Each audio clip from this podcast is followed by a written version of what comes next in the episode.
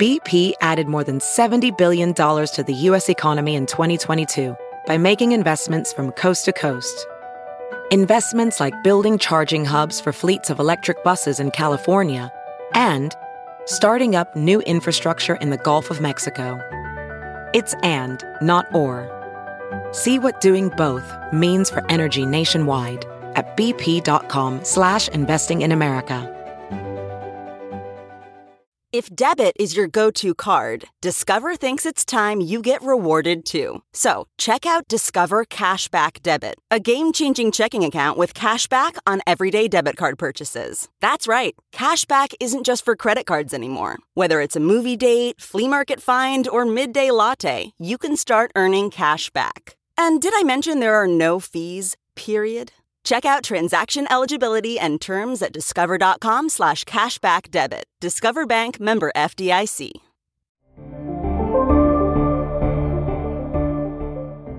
My name is Chris Lambert. And my name is Travis Bean. And on today's episode, we're talking about the cult classic that still feels relevant 20 years after its release, Donnie Darko. We discuss how our interpretations of its cryptic story have changed over the years and debate the original cut versus the director's cut. Donnie Darko. Hmm. That that name it sounds like a superhero. I know. What kind of name is that? What kind of name is that? You're weird. You're weird, Chris, to come up with a name like that. Sly smile on my face. Should we just act out the whole movie? I would love to act out sparkle motion with you. Where are you going? I I don't know my line. Oh, and she goes, "I'm going home." I'm going home. She looks at him bewildered, like, "Going home, dude? Like, where do you think I'm going? I'm a kid. What is this? I just What told you I have to study for this test." It's funny how this movie at times feels just like a a high school film. What, it, doesn't it feel like a high school film throughout the whole thing? I mean, yeah, It's a high school movie. It's a high school movie. It's just I think about it. I go back and forth because whenever I think about the movie, I think about the big highbrow concepts mm-hmm. and the the philosophical stuff that is introducing. But then whenever I go back and rewatch it, it's like a teen rom com superhero. Hmm. Yeah, I, I, I guess when I think about like the philosophical concepts, I think about the high school stuff. To me, this movie's kind of all about being a teenager and like kind of looking ahead and the world being scary and the future being scary. You know? There's definitely an element of fear, you know, Yeah, it's kind of there. fear and love. As I'm bopping around, how old was Richard Kelly when he made this? I know he was he was a kid. I mean, it, the, the whole. I mean, part of the reason I love this movie, and we'll get into it, but uh, it, it's essentially made by a kid who wanted to write and direct. Nobody wanted him to direct it, and he kind of like forced his way through. Um, and just like all the hoops he had to go through, and all the ideas that he had, and the fact that like this movie was born from like this young nobody who who just had a crazy idea and like motivated someone as famous like Drew Barrymore to like push for the movie to be made. It was just it's incredible that I- feel like this kind of thing doesn't really happen anymore. Like there's a system set up for like young directors now, you know. Um, but Richard Kelly is kind of a he kind of DI, DIY'd it.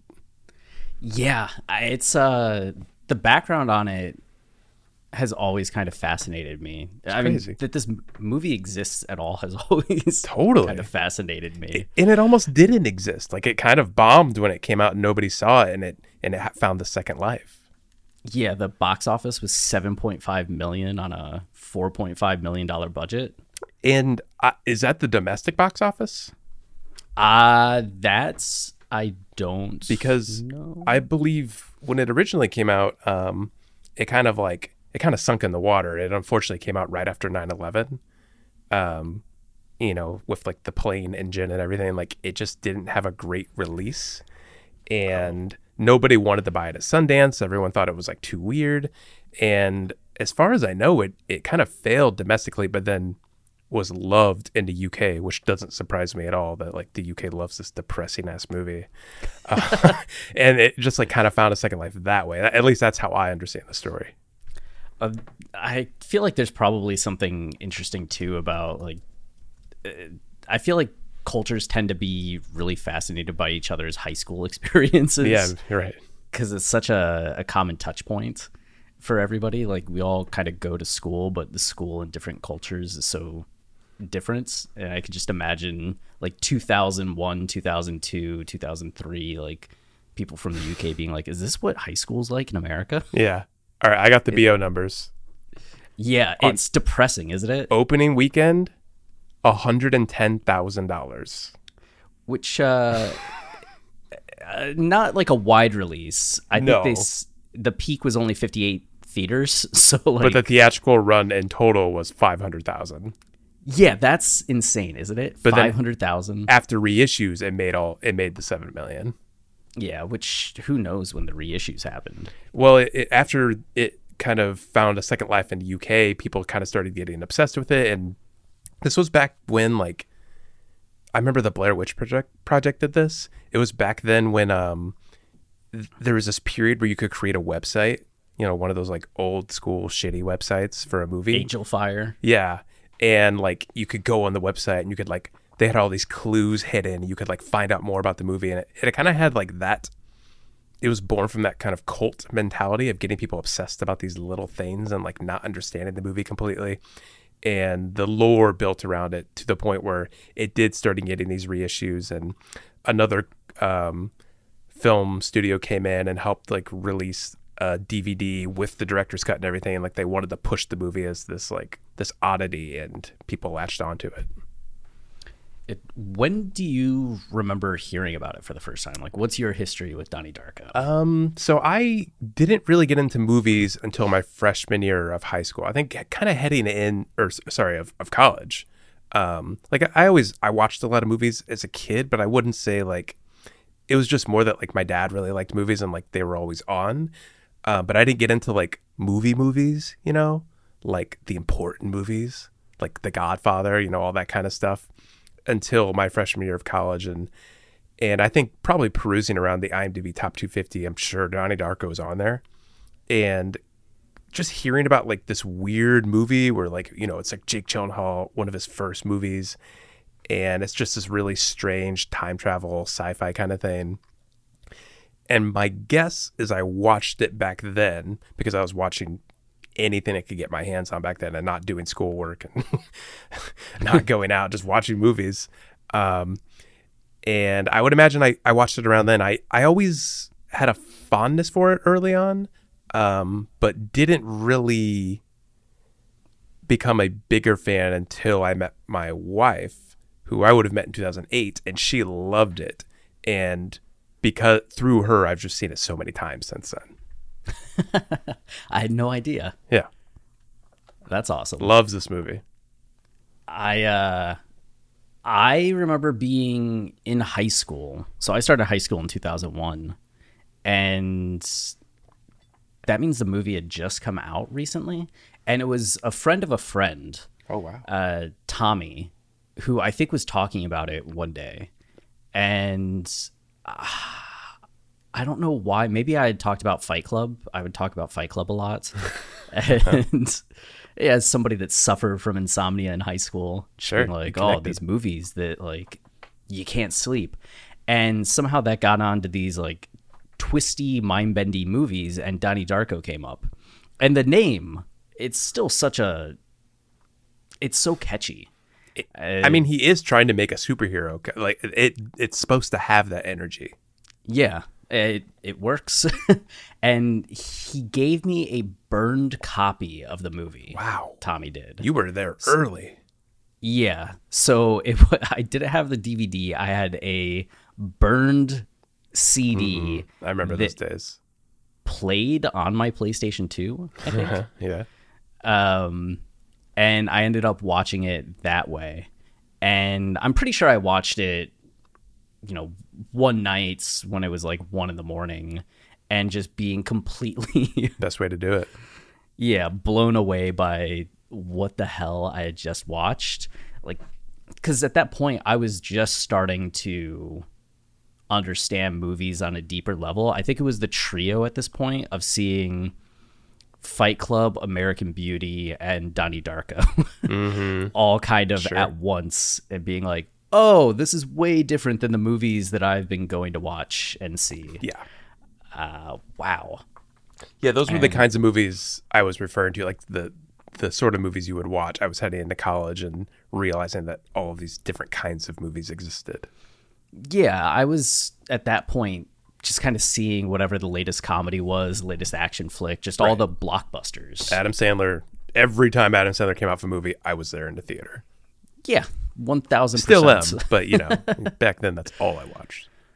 Uh, so there was definitely like an awakening when it came to this film, but Mad World blew my mind. Oh yeah, uh, of course. when that scene first happened, I just remember being amazed. Man, I uh, I actually oh, wow, this is like therapy. Like something was just triggered in me. Um, did did you know the song Mad World before the movie? I, I don't mean the cover. No. I mean the original. No, yeah, it was. Uh, I had never heard. I didn't even know this was a cover. You didn't know that until just now. Just now. Oh, I'm gonna blow your mind, Chris. Okay, you're gonna love this. Oh, Chris, I know you so well. You're gonna love this. Okay, first the memory though. Um, I remember it must. So yeah, I must have watched this movie my freshman year of college because there was this kid on my floor, and I won't say his name. And if God forbid he ever hears this, he'll probably know I'm talking about him. Um, but, but you know, people change. I'm sure you're great now, and I I know I was a little shit then too. So like whatever, people are people go through things and change. But it, I'm gonna tell the story about. He was just the most annoying person in the world he was my friend's roommate, and like, God, I don't know why. Like everything he said kind of irked me, and like he would always kind of challenge me. Maybe he, maybe that's why. Like maybe he was kind of prodding me a little bit. Like I was a Chicago Bulls fan, and he was a Cavaliers fan. Um, and that was I back like when LeBron was, you know, just no matter how good the Bulls were, like LeBron would beat them in the playoffs, and like you'd go home empty-handed. Um, Although I would play him in uh, whatever NBA game he had, and I always play as the Bulls, and he would get so pissed because all I would do is shoot threes. Because like Kirk Hinrich and Ben Gordon, like uh, even Luol Deng could hit a three once in a while. Uh, so like I would just like post guys up in the perimeter and like shoot threes the whole time, and all he would do is drive down the middle of the lane as LeBron and dunk. and we just went back and forth doing that until one of us started to pull away. Anyway, this this is all very pertinent to the story um, just to create a, an atmosphere of how much I did not like this person. Yeah, and this is your tangent universe. Yes, exactly. Um, and I remember specifically once I was lying in my bed, and I, of course, I love the Gary Jules version of Mad World, uh, but the original version, which was done by Tears for Fears, uh, which is a band I absolutely love, I have always loved. Um, people made fun of me for liking Tears for Fears, but I still like them, which I guess that was a kind of a preview of my life going forward. Um, and I just remember saying like sitting in my bed listening to Mad World by Tears for Fears, and he this kid comes in and he's like, "What's this?" Because he knows the Gary Jules version because we've all seen Donnie Darko and we all like Donnie Darko. I was like, it's Tears for Fears, man. Like this is, and I was like, this is the better version. And he was like, this sucks. You know, he, he just like telling me the song sucks. I was like, fuck you. just sitting there seething. Um, so yeah, that, I just have a specific memory of that. So I must have seen Donnie Darko then, but that is really beautiful, right? That, you know, uh, this song that appears at the end of the movie, it's, it's a sort of respite at the end of the movie uh, after Donnie has sacrificed himself and all these people are crying and the song's playing. It's a cover of a Tears for Fears song. And there's a Tears for Fears song famously in this movie. Um, I don't know why I'm blanking on the, the name of it, the, the song that appears at the Head Over Heels. Um, so, like, there's this update of an 80s song at the end of the movie, but it's like it's a cover. It's this modern version suddenly, and it feels like this. It, it it feels like we're stepping into like a new world, kind of, because we actually are. Uh, it, it feels like it's kind of looking forward and into something new, and it, it just feels so appropriate and poetic that we're getting this cover of an 80s song that is just really stripped down acoustic version. You know. I I do. You're right. I do love this because the fact that the whole film is the tangential universe, uh, Yeah. which is a you know a, a side creation to the primary Right. universe based on a glitch that occurs. Uh, it's kind of a copy. Yeah. Uh, having a cover of a song at the end of the movie is very fitting in that way that the cover is kind of a, a copy. Yeah. Um, and and the coolest part of that is that wasn't really planned. Uh, they didn't have a song for the end of the movie. There was just supposed to be score, but the guy they hired to do the score like just came up with this idea and had his friends sing the song. And They sent it in. They were like, "Holy shit!" Like, it, it's just an amazing, wh- like, what an incredible thing that this guy did this without even knowing that Head Over Heels. Is, he, he probably is. Well, maybe he does know. Maybe he maybe he found it poetic. Now that I'm thinking about it, but still, like to, to have that idea and to put that, and now it's like kind of it's one of those songs where like you could never hear the song without thinking of the end of the movie, and you could never like no other song could ever work at the end of the movie like this one could. It's incredible. It has that same energy as Fight Club and Where's My Mind. Yeah, right. where it just kind of defines the movie and in turn the movie comes to define the song Right. Yeah, totally. Or uh, Wise Up and Magnolia, if I can reference a 1999 Travis movie. of course you can of course you can Hey, it's Kaley Cuoco for Priceline. Ready to go to your happy place for a happy price? Well, why didn't you say so? Just download the Priceline app right now and save up to 60% on hotels. So, whether it's Cousin Kevin's Kazoo concert in Kansas City, go Kevin, or Becky's Bachelorette Bash in Bermuda, you never have to miss a trip ever again. So, download the Priceline app today. Your savings are waiting. Go to your happy place for a happy price. Go to your happy price, Priceline. uh so we watched the director's cuts but then also the theatrical cuts I kind of, I feel like I kind of forced you to watch the theatrical cut. Yeah, I'm glad you did because I go back and forth on which one I like better hmm. because I had just watched the theatrical cut until I wrote about the movie a few years ago. And when I wrote about the movie, I watched the director's cut for the first time and was kind of blown away by the extra layers of nuance that it added. I mean, and it's not even all nuance. Some of it is just like outright blatant. I was gonna say, I would say it's more blatant than nuance. Yeah, but there is like a There's little more. bit more. There's more. Like the whole conversation about the rabbits, I think, is really important Yeah, I like to that scene. film. And but this time watching the director's cut. So when I wrote about it, I watched it. I kept rewatching it because there were all these little things to figure out. And this Yeah. is one of those movies that like I never really felt certain about and felt like I could explain well. And having watched the director's cut, I was like, oh, it's because half the information that you need just isn't in the movie. There's implications of it, but I don't think there's any way to really pin down that there's a tangent universe. Um, you kind of get the impression of it when everybody's like waking up and you see them being like, "Oh, I experienced this thing," or sobbing, or seeing a little freaked out. It raises the question, you're maybe like, "Oh, maybe that was a dream or something." But a full-on tangent universe Right. is uh you'd be having to make like a huge a huge reaching pitch for that. Yeah. So the director's cut I really appreciated for the fact that it answered so many of the questions that I had lived with for nearly 20 years of my life Right. Yeah. but rewatching it this time, it felt a lot more indulgent and a lot slower, and I understood why people didn't like it as much.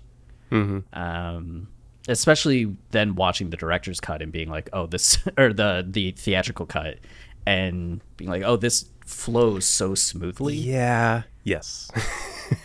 That's my big thing. Like, I, I agree. Like, I actually, I think I went from a sort of abject despisal of the director's cut just because of what it represented. And it, in a lot of senses, it represents like the opposite of what I want from movies. Like the fact that we need to see pages from the book to understand the movie. like, I just get I just get so mad even thinking about that that that anyone would think that's necessary. Like, uh, I don't know if you remember this, Chris. We were texting about this movie once, me, you, and Jordan. Um, and I said something along the lines of, I don't know, I prefer the ambiguity of time travel in the original. And I remember you getting kind of annoyed, maybe a little bit, um, and saying like, I don't know about annoyed, but just like the in a very crisp response, like you can't understand the movie unless you understand like the nuances of the time travel. um, and I guess I, I understand that in a way. And this time watching the director's cut, I was a lot more sympathetic towards it and even liked a lot of the scenes. I think a, a lot of some of the scenes are really great and could have been in the movie. Um, you've already noted the the watership down scene, or what is the name of that? Yeah, watership down. Um, Yeah. and the scene with his dad, um, where his dad's like drinking whiskey outside, you know, and Yeah. and he says like they're all bullshitters. Like that was such a great moment because th- the movie's all about these these disparate forces like trying to control Donnie and make make him conform and think it a certain way. And um, in, in that very like Joseph Campbell way, like everybody's kind of a mentor, you know. Um, everybody is like a lesson about a certain way you could be or live. And, um, you know, you've got politics and you've got like self help and you've got this very Republican, like conformity sort of thing. And then you have his dad who is just like, who represents this, no, you don't need any of that. Just like be yourself. You're not crazy. Um, it was like a really beautiful element to add to all that. And it like helped. It was nice to ha- him that for Donnie to have a moment with his dad too. Um, in that moment with his mom where he says his brain isn't broken, like that was so good. Um, but beyond that, a lot of the scenes are just like extra. Um, We talk a lot about math in the show, Chris. and like this, when I was thinking about this, it was making me think of our math discussions. Where like you know, in a math equation, more is more. one plus one is two, and two is more than one. Um, but in this movie, like it, it, that's my thing about movies. Like more isn't necessarily more. Um, Like having all that information. It's funny because you you're right.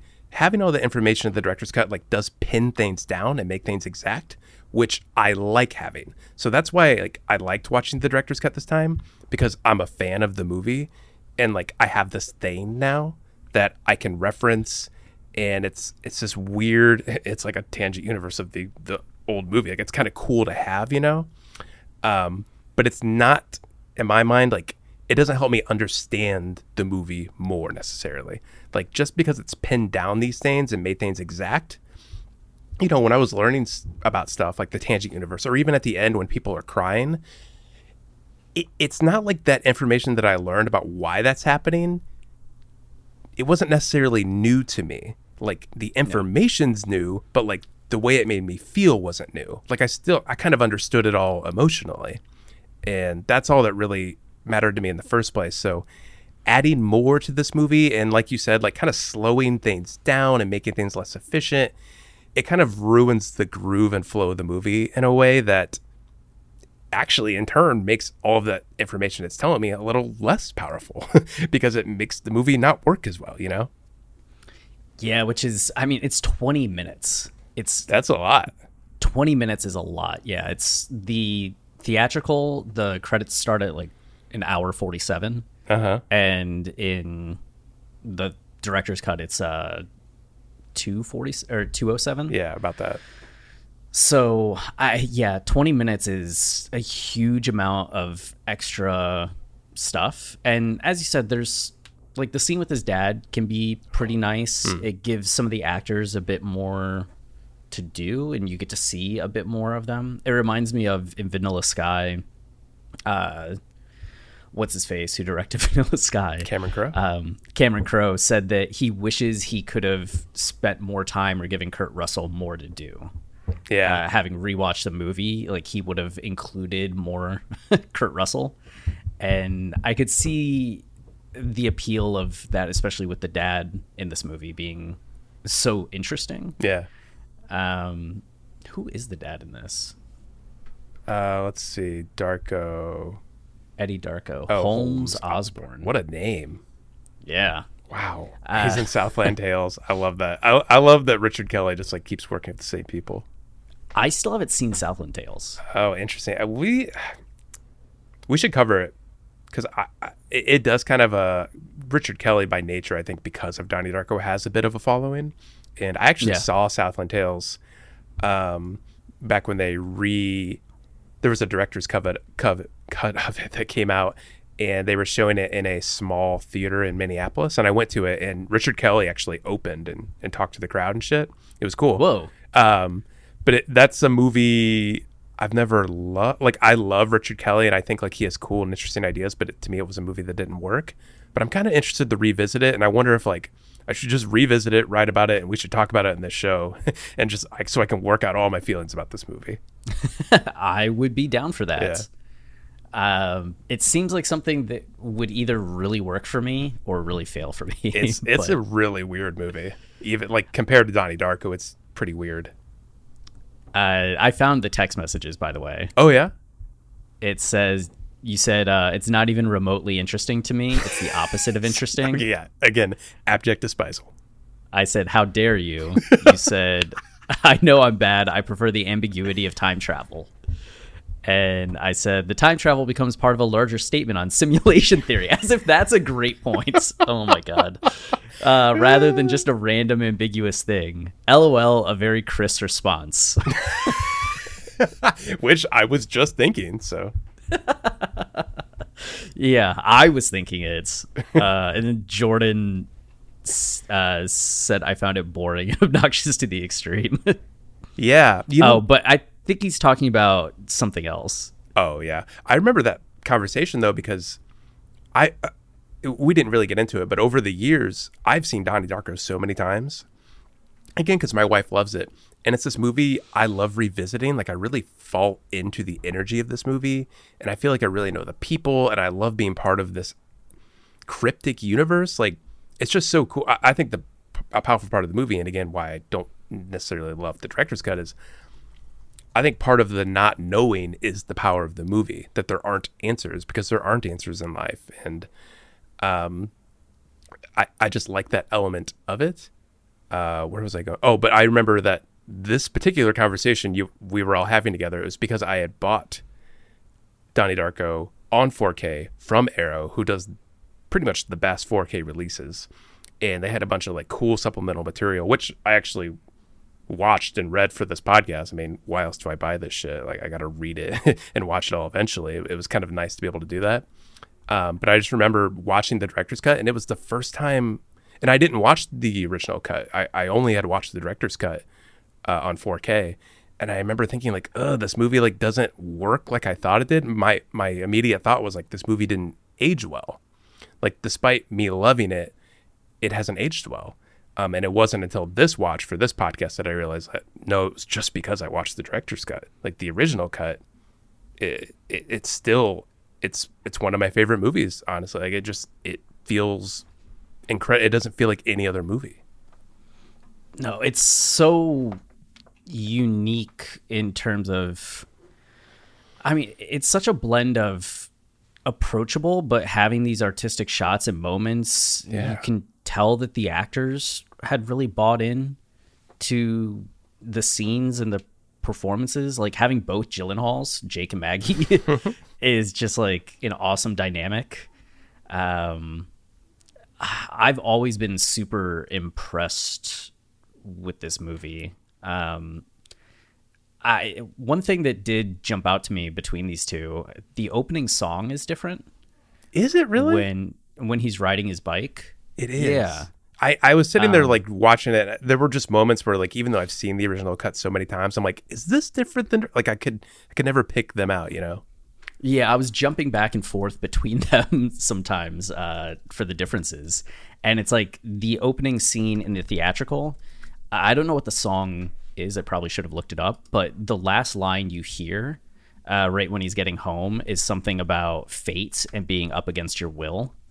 So there's a little bit of a, a a nod there, but then in the director's cut, it's a song about two worlds colliding, uh, which I thought was just one of the the changes that makes it super on the nose. that I'm I'm looking at it now. You're right. It is just a different song. I was like, a song always plays at the beginning, but it's just a different song. And Yeah. this is another reason why the director's cut is not as good. Is the original cut had Echo and the Bunnymen, and Echo and the Bunnymen's one of the best '80s bands ever. So This is the first time I've ever heard of them. Echo and the Bunnymen. Uh, I mean, you, you would know their songs if you heard them. I'm sure. Would I? Well, I mean, uh, well, do you know the song from the movie? I mean, that's a song I instantly instantly recognize. No. Oh, okay. Well, you know, I, I, I, I back when um, I was watching a bunch of movies my freshman year of college, I was also listening to a lot of like '80s music, a lot of like new wave stuff. So, I guess it's funny in thinking about that. All the the the the merging of like liking movies like Donnie Darko and liking music that was in Donnie Darko. That's interesting. Yeah. What impact did this movie have in your life? crazy. Uh, well, so what jumped out to you on this watch, if anything? I think just again, I've seen it so many times, but sitting down and watching it for a podcast and thinking about it critically, I there was a different uh, energy of me watching it. Like I maybe I was just a little more aware and attuned to things, but there was there was one specific moment that I think kind of kickstarted how incredible I thought the movie was. First of all, the the opening shot's incredible. Um, where he's that steady cam going down the the the road and finding Donnie Darko in the middle and and then that shot of like the specific rim behind him. Did I say specific Pacific Rim? Um, it's my lisp coming out. Um, it, it's just so beautiful. But then following that, um, when he goes home and then like the day happens and he wakes up the next night, uh, it, it's incredible that the movie suddenly has a very different tone and feel after that. Um, and knowing what I know about the movie now, that it, it is this tangent universe and you actually are entering a different world, the fact that the movie kind of was conscious of that and made an artistic decision to make the scene feel different than what we had seen so far. Because up to that point, it kind of felt like it felt like an '80s movie. You know, it felt like an MTV music video, which was cool and is a is a very interesting and important part of the movie and the whole aesthetic. But the scene where Donnie Darko walks outside, it's really interesting because um, he's walking forward and he walks into the center of the frame. Like there's suddenly this very formal composition, which before that there wasn't. You know, it's steady cam moving around. It's the music video, the the dinner scene where it's just like cutting back and forth. All of a sudden, there's this very different feel with Donnie Darko walking straight into the camera down the center, and and he's kind of out of focus, and the focus slowly comes in, and you see Donnie, and he's looking forward, and then it fades into Frank the Bunny, who's standing across from him in the golf course, who's also in the center of the frame. And it's just such like a cool, interesting decision that it, it's something that again is not stated. Like we don't know that this is the introduction of a tangent universe, yet it's filmed that way. And we have the sense that something is different. Like that's the power of art to me when it can convey things visually and powerfully like that. Um, so I think from that point forward, I was very conscious of like how the movie flowed in and out of that aesthetic. And when we were kind of in the real world, where like you're just a teenager trying to get by and figure things out, and when shit gets crazy, you know, when you're looking at a bunny in your bathroom and trying to stab him, like it's really cool how the movie moves in and out of that so seamlessly. Uh, I I was just so overwhelmed and impressed by just how well that was done. I think that's what stood out to me the most. I uh I got some flack on Twitter because I somebody was uh saying Barbie was just like a movie about a toy. Yep. And I mentioned something that it was making some like unique and daring choices, and all these people are like, "What's daring about blah blah blah?" It has a a truck ad in the middle of it, and I'm sitting there thinking about like the formal stuff you're talking about in Right. terms of Uh, like unique and daring in terms of it's mixing up shot selections, it's mixing up like some of the tone of scenes. It's just doing these very small things that you don't get from a lot of movies, especially when you watch movies in bulk, the way hmm. that like you and I do, but like so many people do. Yeah. It's like the more you watch, the more you can become a little desensitized to the way in which things become a bit more generic Yeah. or rote. And uh, that's the thing with Donnie Darko that always kind of jumps out to me is how fresh it still kind of feels. Totally. It has some of the American Beauty Magnolia energy to me. There's like kind of a something about the shots and I would editing say Mulholland Drive time. too. I was kind of thinking about the the clear influence Lynch had on this movie. it, there's just something from that like 1998 to 2002 period Mm-hmm. where there's just like a handful of films that have that kind of tone and style about them that I adore. Yeah. Love it. Um, what did that make me? Were you trying to Think think of the thing you liked the most? Yeah, on this on this rewatch, like the thing that kind of jumped out to me, I guess, is still the the rabbit conversation. I, I so think the to me- director's cut. yeah, that's to me the biggest loss in the theatrical is that I think you could cut out all the expositional stuff, mm-hmm. and if you just kept the Deus Ex Machina bunny scene, Yeah, right. It conveys so much because it does set up the idea of like the god and the machine that you don't otherwise get, which does solve some of the issues that you're having Yeah. with the movie with just some of the the visuals that we get throughout it and you also then get the more existential conversation where Gretchen talks about how we care about these characters because the storyteller Yeah. cared about the characters. And that's such a fascinating point to me is that the people we see in the tangent universe may not be who the people are in the primary universe.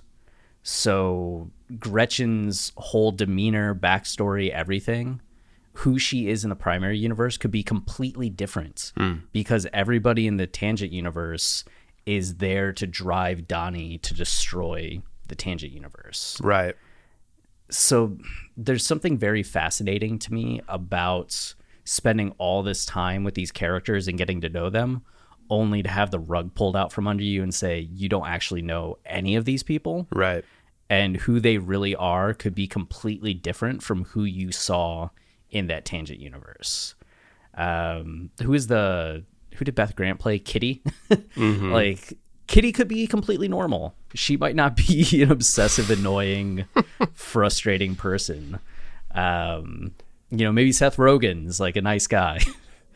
Uh that always kind of fascinated me is that are we supposed to be happy that some of these characters lived?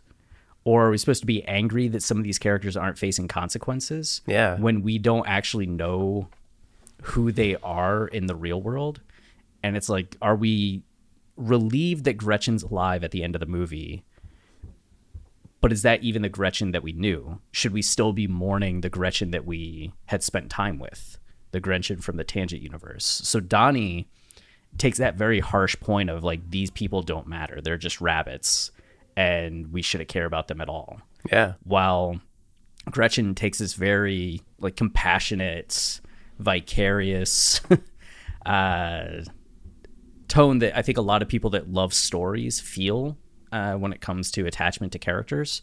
While Drew Barrymore takes a much more like Deus Ex Machina, philosophical. Yeah. we don't really care about the characters, but we need to look at the point that the characters are serving.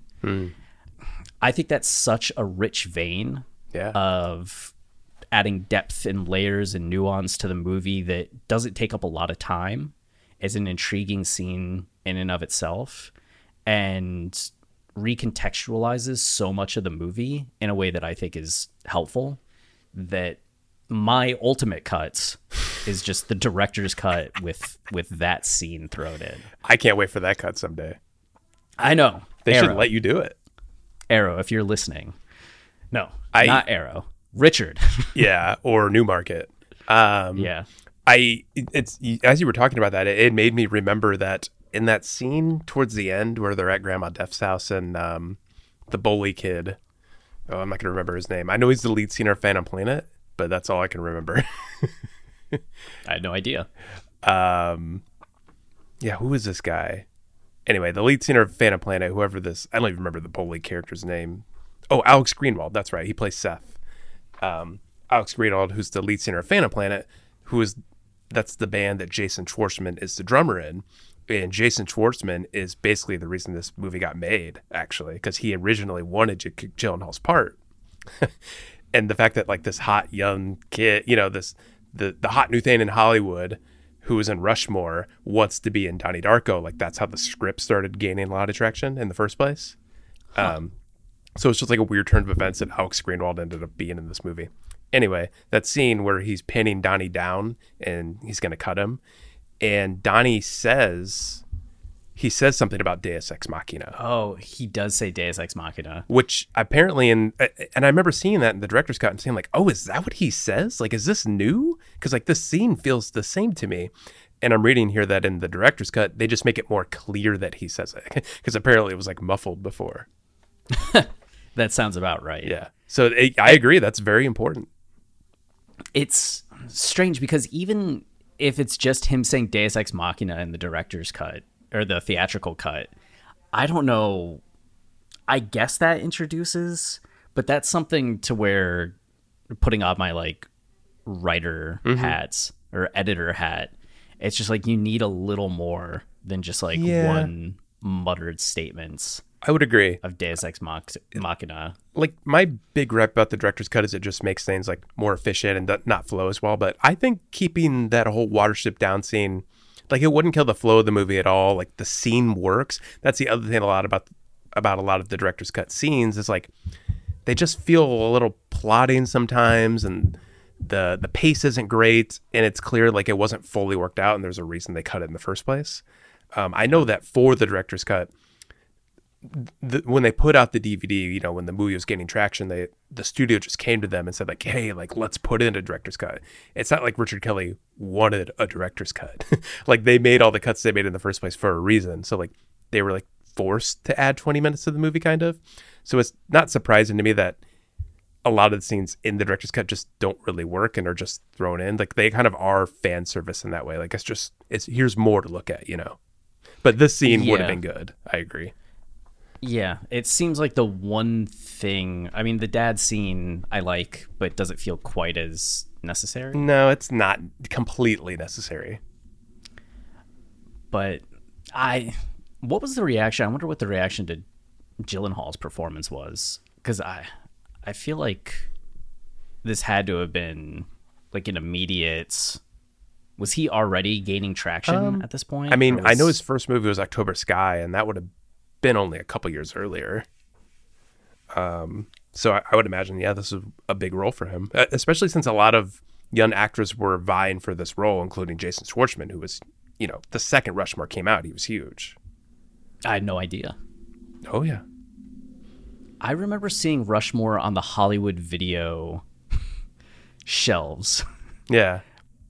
But I can't remember when I actually watched it or what I thought of it. I uh, haven't seen it in years. It's one I've always like wanted to rewatch. Yeah, I'm. uh I'm trying to look at Jake Gyllenhaal's list of movies. He was in City Slickers. Oh, that's right. He's he's like um he's just like a little kid in the opening.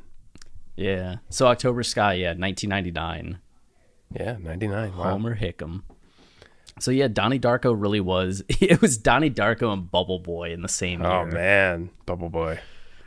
Yeah, I remember. I remember the trailer for Bubble Boy and just being like, "What the hell is this?" I saw that so many times in Comedy Central.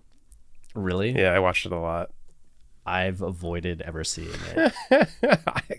it's actually kind of impressive in just how bold it is. like what a what an insane concept.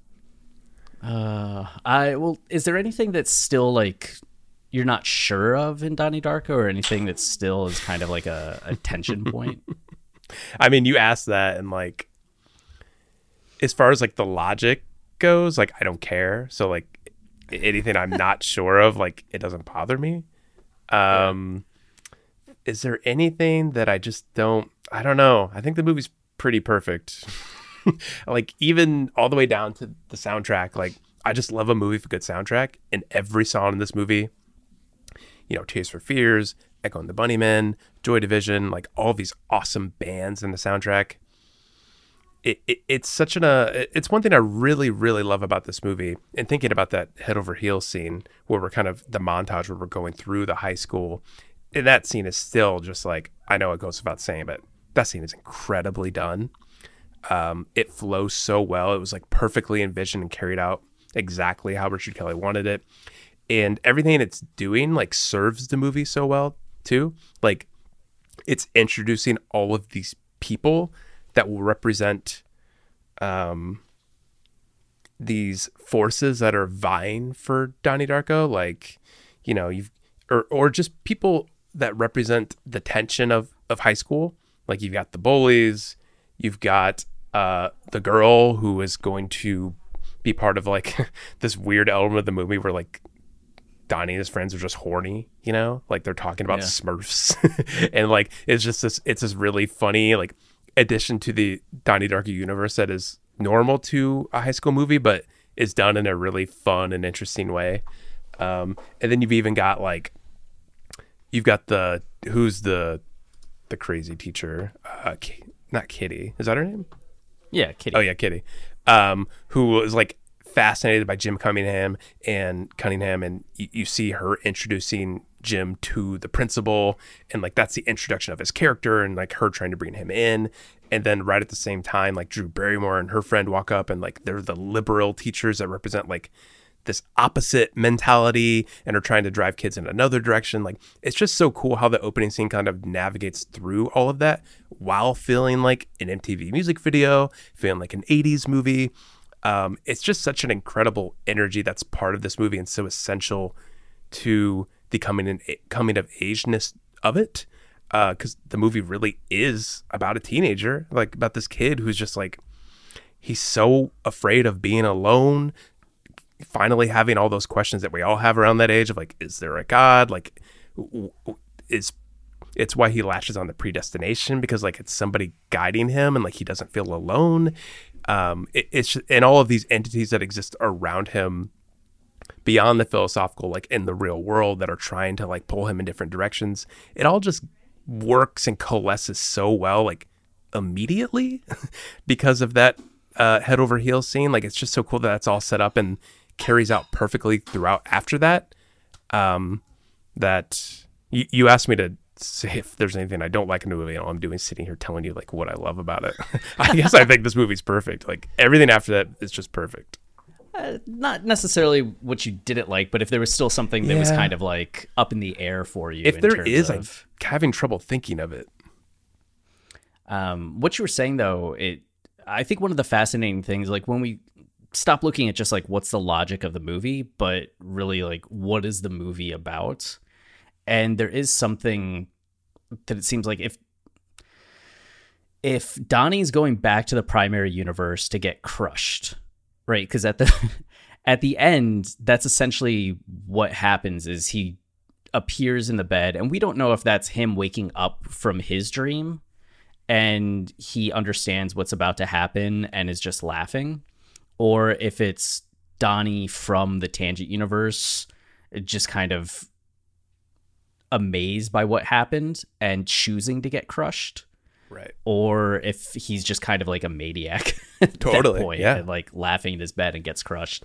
Um, but there's something to me about this idea of this understanding of how limited time is, especially something that you feel as like a teenager that you might not there's that sense of like immortality but also a sense of maybe none of these things will ever happen for me. Right. And it's like if Donnie was going to get crushed by this thing, he got to have this tangent universe where he got to fall in love, uh, like uh, lose his virginity, uh, connect with people, like have Yeah. this moment with his dad, have this moment with his mom, see his sister doing well. It's there's something almost idealistic about it of tying up loose ends to where when he comes back to that moment right before the jet engine falls on him instead of it being this tragic I mean, it's still tragic no matter what, but instead of it being cutting short all the potential, it's like he got to live this other life and experience all of these things. So he wasn't quite as alone or empty at the moment of death as he would have been if the tangent universe had it happened. Yeah. There's something fascinating to me about that, about this idea of catharsis or this idea of not being lonely because of these things that you got to experience and what that says about facing death and coming to terms with death. Wow, hmm. you're making my hair stand on its stand on it. That's such a like I've always felt that way about the ending, but the way you just phrased it and the way it kind of reorients how you look at the whole movie. I mean, yeah, that's really beautiful, and it's such an important part of the movie too, and Donnie's discovery that. Weirdly enough, it kind of makes me think of Source Code, which a movie he's in that I just watched, and this idea that your legacy goes beyond like your mortal body. Like it's all about the people you affect and the change you create. Um, the, uh, there's some element of that I feel like at the end of Donnie Darko and mixed up in what you've just said, and that he envisioned this whole universe. He sees how things are. He sees the impact he could have had, and the comfort you have in dying and knowing that a there's more like there's more beyond this universe that you don't understand. Like the fact that he went through this whole time travel scenario like screams like there's more out there. Like there's entities and forces beyond your control and bigger than you that you're going to learn all about and whatever the next step is.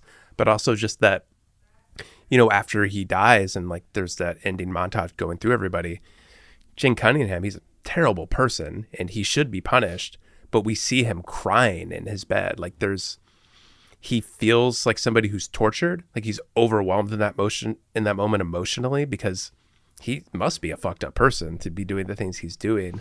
Like in this new universe you just kind of see that like while Donnie's not there like we got a glimpse of like the way things could be or the way people truly are. And this new universe that's going to exist, like Donnie kind of had an impact on it in a way, like just because of through what we saw and like the way what happened to people and who they became and this kind of new fresh slate they have. I don't know. There's something about all that that's just so. I mean, I'm sitting here like there's no answer. I can't explain it, which is again why I love this movie. Like, it's just interesting, like to have this new universe and to have all of these crazy new narratives play out that we'll know nothing about and we don't know how Donnie affected them. Yet at the same time, it feels like Donnie has completely affected them. Like it, it really announces the power of the individual. Yeah. And the way in which you can affect the world around you without people. That's what I always loved about the the final wave between Gretchen and Donnie's mom. Yeah. Is that they don't know each other in this world they've never met. I don't even know if they knew each other in the previous one. Yeah, right. But there's something because of having that echo of the tangent universe. I I talk about it in the article, but this movie kind of has some Inception vibes to it, mm-hmm. in the sense that you know, in Inception, the whole thing is that you plant this idea, and that that can infect people beyond the time that they wake up and have a lasting impact. And it's like we see that in that wave that they can't point to why they feel a connection and the fact that it's the mother of Donnie with the love interest of Donnie, there's some kind of shared connection via Donnie there mm. that causes them to span the grief, the curiosity, all the emotion, and just have this moment of interaction that is simple. It's just a gesture, but it conveys so much.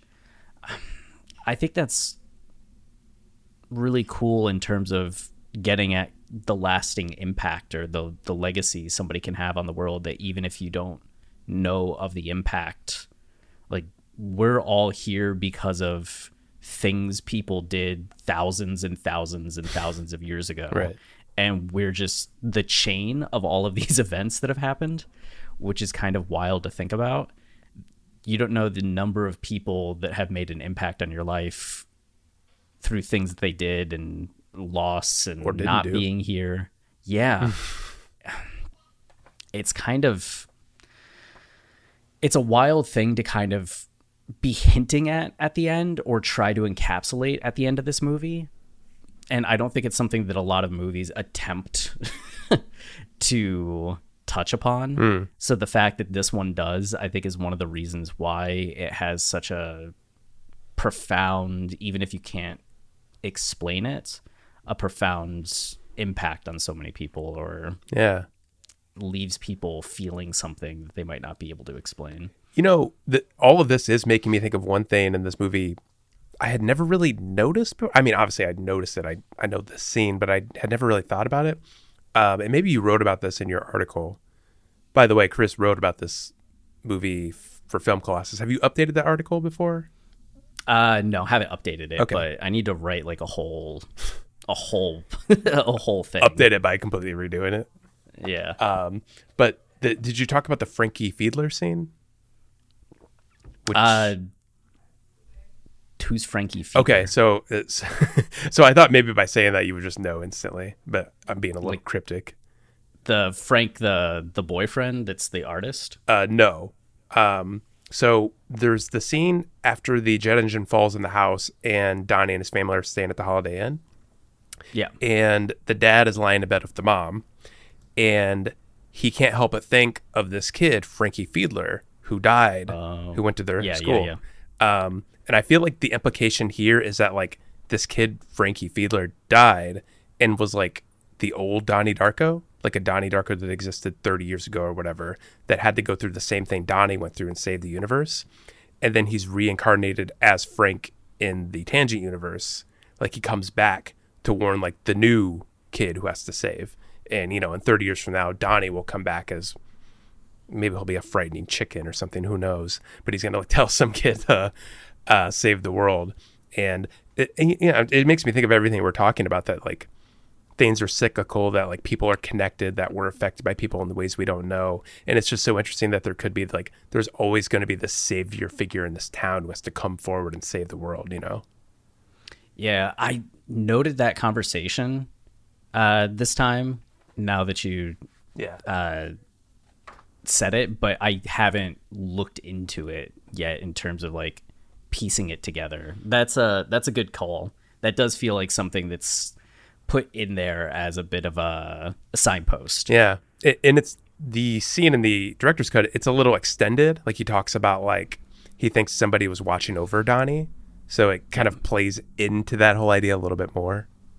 Yeah, I have down in my notes uh, the quote of somebody was watching over him. Yeah. So that's cool. Yeah, somebody was watching over him. There's also something like he asked Frank how Frank got his name, and he said it was my father's name and my father before his. Oh wow. So I don't know if we're supposed to think that like the Frank that runs over Gretchen um, is somehow related because the dad says that that kid died in high school, right? Yeah. So you wouldn't imagine that he had a kid. I mean, it's still possible, but um, like if uh, Donnie and Gretchen slept together, it's possible that Donnie had a kid in this movie. Yeah. Oh no, it's a tangent universe. Yeah. No, it's not. Sorry, sorry. Well, yeah, but who knows? We don't know how pregnancies in the tangent universe work. Like maybe he is the spiritual father, of whatever kid Gretchen goes up to have.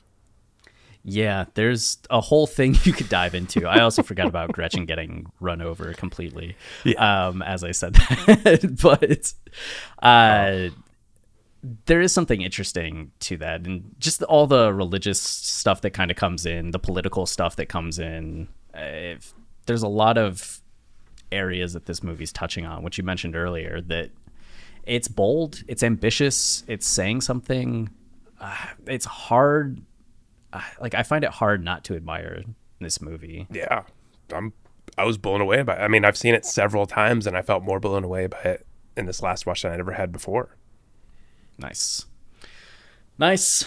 Well then, rankings, Travis. Well, one last thing I want to say, and I guess this goes without saying again, but everybody in this movie does such a good job. Um, even like the bullies, like Seth. Yeah. Seeing Seth. Uh, why am I blanking on his name? Um, Rogen? I wanted to say Seth Green. I, I almost said it like five times. um, Seth Green and Alex Greenwald as the bullies are so great. Beth Grant as Kitty is awesome. I, Patrick Swayze is like he's the best. The mom and dad are awesome. Um, but who was I gonna know? Oh, Jena Malone. I I have grown to absolutely adore Jena Malone. Um, I really like her in Nicolas Winding Refn's movies. She's like in the Neon Demon, and she's in his Amazon show. Um, but I just think she's awesome. And now every time I see her in this movie, I'm just like, wow, she had it like early. Like she knew what she was doing. And uh, there's this moment in the movie that I, I learned about from listening to the uh, watching. There's like a making of documentary on the Arrow uh, Blu-ray, and there's this moment where she where you first see her at her locker. She's looking in the mirror, and the the DP, who is um great DP, uh, Steven Poster, who worked with Richard Kelly after this movie on all of his movies. Um, I accidentally made two more movies, but still, um, there's he couldn't get like a shot of Jena Malone's face properly. Like you see her in the mirror, but when she turns, he couldn't get her face because it was engulfed in shadow. And he said like, "Hey, just like look up at the ceiling light when you turn around from your locker." And it's like a strange uh cue to give somebody. Like that's not a natural thing to do. Like why would you turn around and like look up? But she does. And it looks so natural. Like she didn't even question. it. She's like, "Oh yeah, I can do that," and she does it so effortlessly that now every time I watch this movie, I'm gonna note that moment and just think like, "Wow, like that's how good she is that she can do something like so strange like that and make it look so wonderful." and you see her face like lit up, and it's just it's so it's such a cool moment. It, it's always fun diving into things like that when you start to become so close to a movie that you start knowing those little details and it just continues to add to the the affection that you have for it. Yeah, totally. Um, I it is probably worth mentioning too. There's the sequel S Darko. yeah, I've never seen that one. I haven't either. Kelly had nothing to do with it. Yeah. Um, it says in the Wikipedia article that he said he resents being asked about the sequel and that he had never seen it, um, which is pretty funny. And then he did say in 2017 that he had new ideas for a sequel. Wow. Um, and in 2021, January of 2021, uh, uh, he announced that an enormous amount of work had been done on the script. So I guess he had some time during COVID to yeah. um, do some work. But I don't think there's been an update since then. I I had a feeling we were going to get something from him because what the box? When did the box come out? That was his last movie. I have no idea. The box came out in 2009. Um, and he kind of got like, you know, that like Hollywood canceled thing that happens to people, where like his movies were just like too weird and not following the rules that like movies are supposed to be following. Like he got away with it in Donnie Darko, but like Southland Tales was a failure and the box was weird. Um, so like he just wasn't allowed to make movies after that. He was like in movie jail. But in the last few years, with um, you know, Donnie Darko, of course, like has always had a following, and then Southland Tales kind of had a resurgence with it getting the director's cut and getting a re-release from Arrow and all that.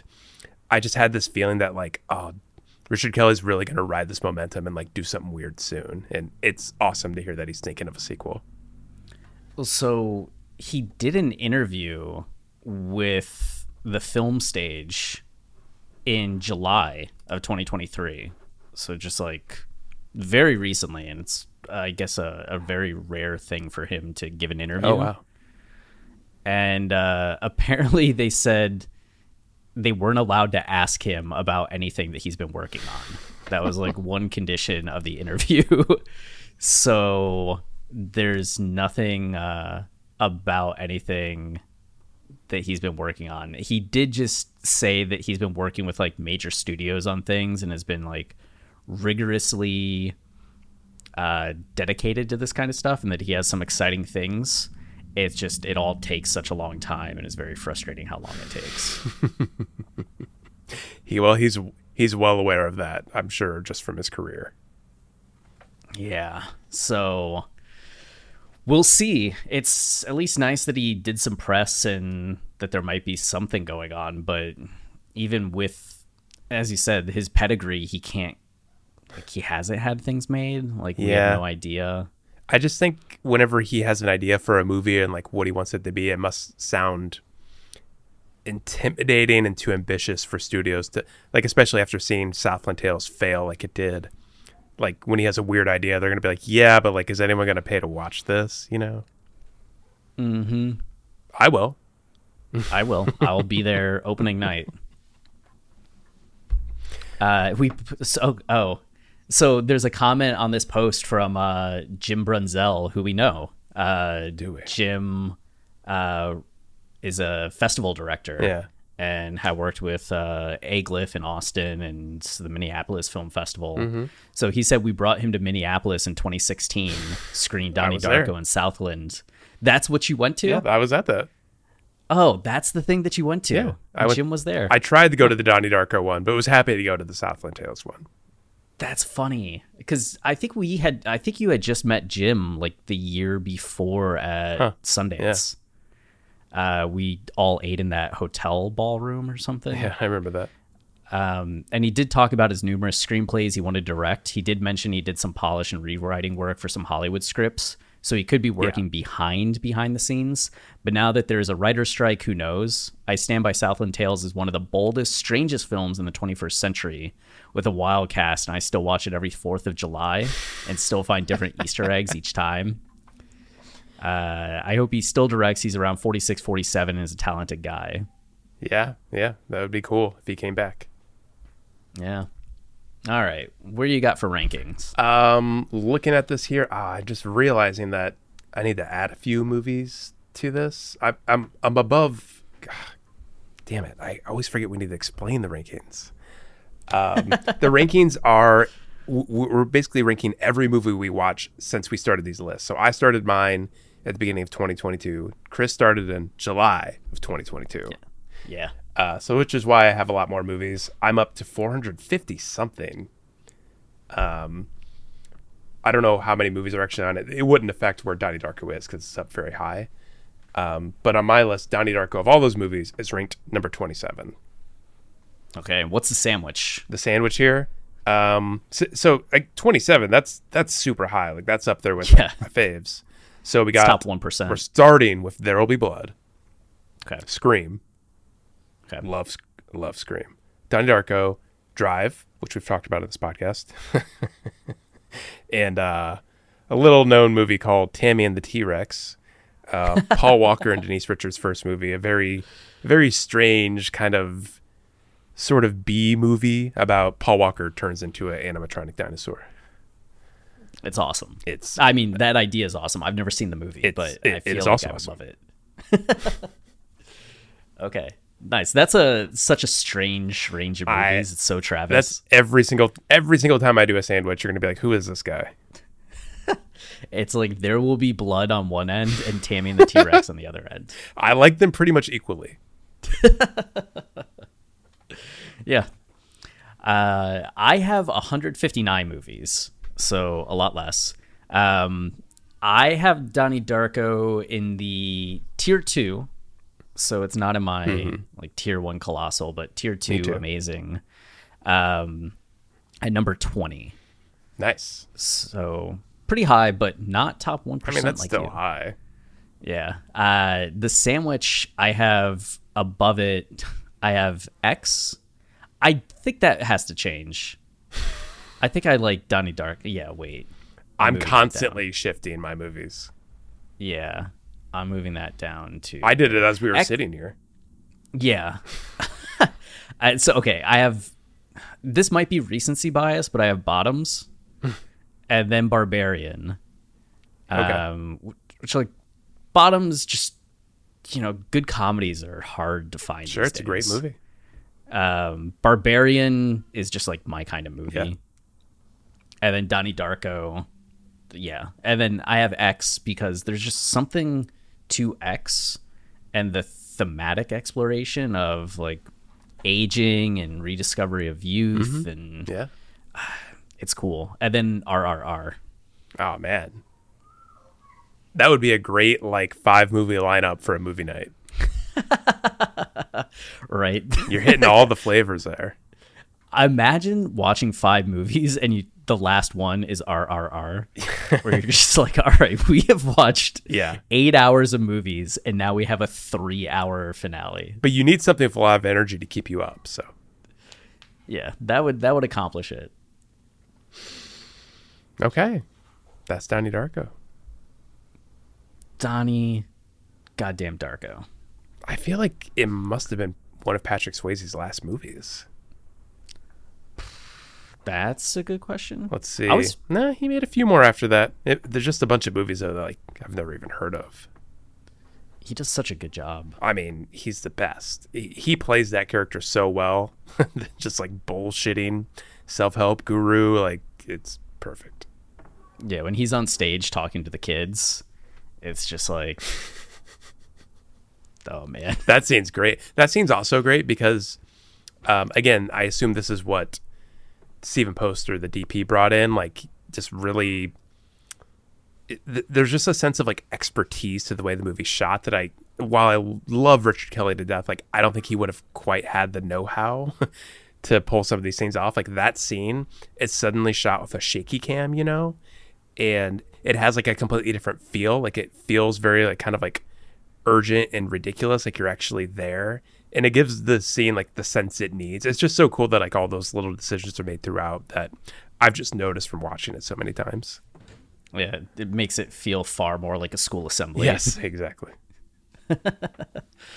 uh, All right. Hmm. and next time we know what we're doing right Yeah, Blade Runner. the one the this is like as far as i know like the well besides fight club like the chris movie Yeah, it's in my top fi- like my actual top five, Yeah. not my. I mean, it's in my top five on the list, Yeah. but like of the movies I've actually seen in my life, Yeah. and ranking, it's in my top five. Oh man. Okay, I'm excited to talk about it. It's a movie. Yeah. I just rewatched it, and it's only the second time I've seen it. Um, and it's just before I had just watched it, it was not a movie I remembered really that well. Oh, I'm excited to hear about this. Then. Yeah, uh, I'm excited to talk about it. Like I, I'll leave it at that. Like I, I I'm, I really want to hear what you love so much about it. okay. I'm not saying that as I, I really enjoyed it, but like I'm interested to dive into that realm of Chris. okay. Beautiful. Perfect. Um, but okay, everybody knows what time it is. Yeah. What do we say to the people? All right, everybody, listen up because it's time for lights. Camera. See See ya. ya. I think we did it. I think that was good. I don't think we did at all. I think we did it. I think it's on purpose at this point.